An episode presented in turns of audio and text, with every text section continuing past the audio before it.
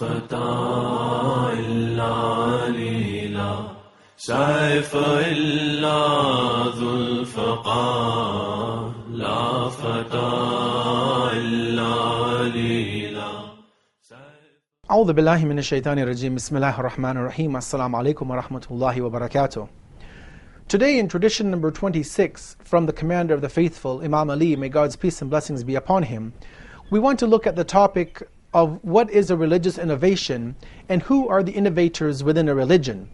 Now, this is a topic which obviously would span uh, much more discussion than what we want to allocate today. But just to give a very brief understanding of the concept of a religious innovation and what is a positive and a negative innovation within our religion and within our lives,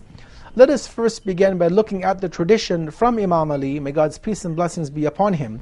and then reflect on the commentary of what our scholars have written in terms of the understanding of this, of this uh, statement of his. And he says the following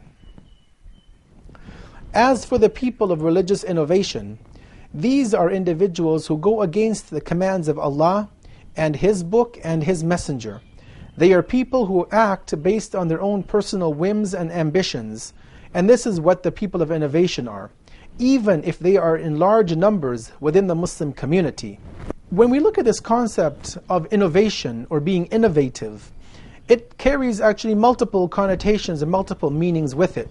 We have a positive innovation and we have negative innovations. When we look at positive innovations, we see everything that we have around us in the world today. These are all positive innovations. Uh, 1,400 years ago, at the time of the Messenger of Allah, they did not have technology as we have today, with internet and satellites and computers and cameras and all of these lights and gadgets and things that are around us on a regular basis. These are innovations, but they are positive innovations. They are uh, scientific, uh, you know, cultural innovations that have brought benefit to humanity. And nobody can deny the fact that all of these things that we use today from our cars to our public transport to planes to our smartphones to every aspect of technology is an innovation which did not exist at the time of the Messenger of Allah and his rightful successors. But nobody will deny the fact that these are things which are permitted to be used as long as they're you know, used within the main uh, the, the frame of religious uh, understanding. But nobody would deny the fact that these are all permissible to use, and there is no problem with riding a car today. Um, it's not prohibited just, just because the Messenger of Allah did not drive in a car or fly a plane, that is, it is not allowed. No, we would accept this innovation as a positive innovation. But what the commander of the faithful is talking about in this tradition, which is the second form of innovation, which is where we have to be careful, is where we don't introduce things into the religion uh, claiming those things to be a part of the religious understanding given to us by the Quran and the hadith of the 14 infallibles. But at the same time that we mention this, and we'll delve into this a bit more, we also see that sometimes the two, the positive and negative innovations, sometimes become mixed together. And as such, when that happens, actually, we also need to be very careful. So, an example given by the scholar who gives the commentary of this hadith he says that when you look at the aspect of the wudu, the ablution that we perform before we make our prayers or before we touch the Quran or any or many of the acts of worship, some people come up and say, well, this wudu, this ablution that we perform, where we you know, wash our face, we wash our arms, uh, and we wipe our feet, that this wudu is only there because of the fact that at the time of the Messenger of Allah, because uh, health and uh, you know uh, health awareness issues were not always there. People did not lead a clean life, uh, a physically clean life, because of a lack of you know running water and, and such and such. That Islam ins- implemented this wudu so that at least the believers could wash their face and arms and feet at least five times a day. But people say that, well, today we live in the 21st era, 21st century era, where we have showers and water and swimming pools and all of these luxuries where we can remain clean on a constant basis. And so some people believe uh, incorrectly that, well, because we live in such a 21st century era of enlightenment, where we have, uh, you know, fresh water at our disposal at the opening of a tap, so this wudu is now outdated. It is a non-required component of our religion. And this is where we have the challenge of where a person combines a good innovation, running water, for example, with the wudu, and he comes or she comes up with a, a, mixture where they basically are trying to now bring about an innovation in Islam where there is no basis to bring about such an innovation that you know we don't have to worry about wudu because we are a clean, so to speak, physically clean society.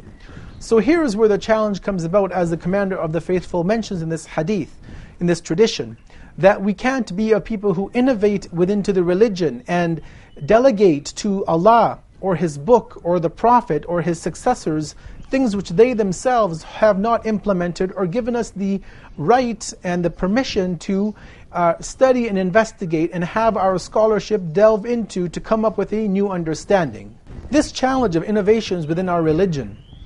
in uh, trying to interpret the Book of Allah and the sayings of the Prophet and his successors and to innovate into the religion is not something new. Rather, this is something which was even there um, maybe during the time of the Messenger of Allah, but definitely after his demise, when the rulership, the governorship of the Muslim community came under this um, policy which was not in line with what the Messenger of Allah had envisioned and what he advised to the community that there would be 12 divinely appointed successors.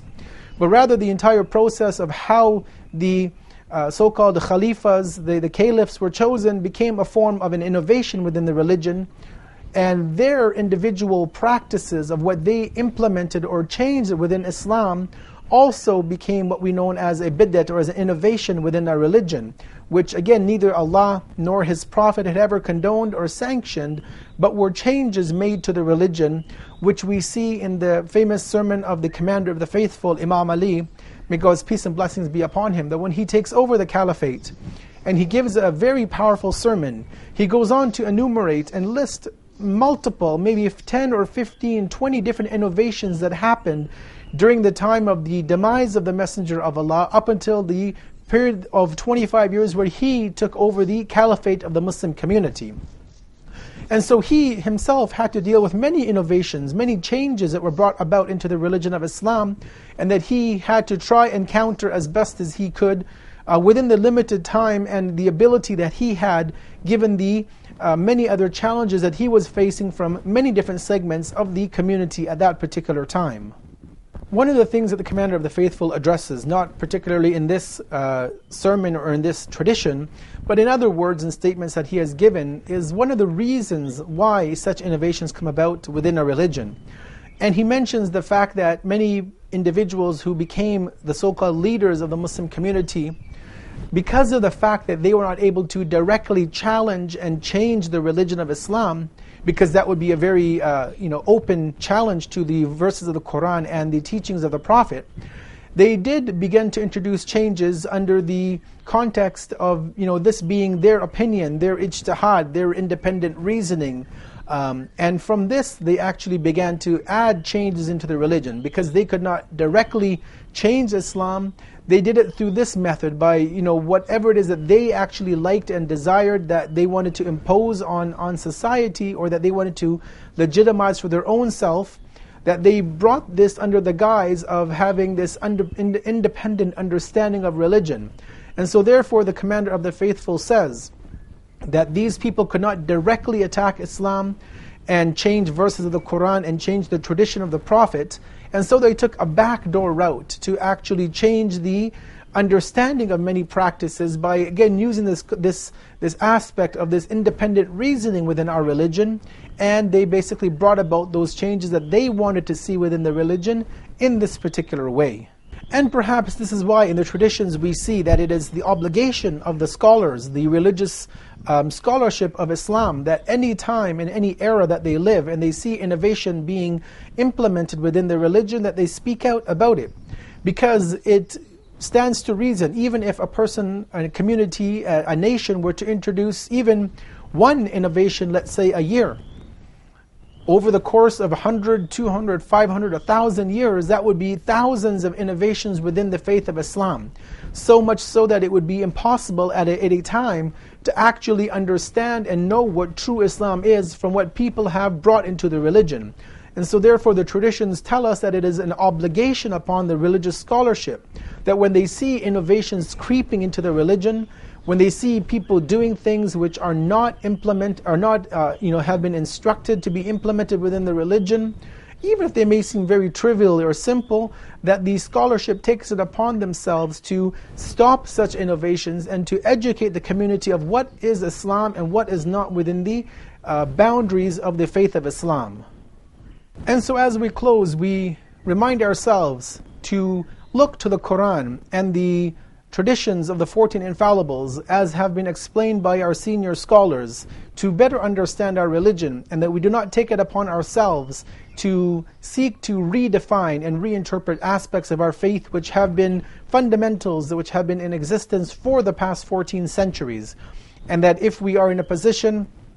to counter innovations within our religion with uh, where people are trying to reinterpret certain things which have no um, basis for being reinterpreted that as individuals who are uh, firm in our religious understanding, that we take a stand against those individuals and we make it known of what the true perspective of Islam is in those particular areas which are being challenged.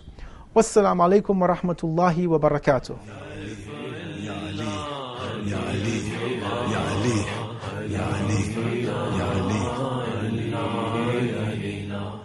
Life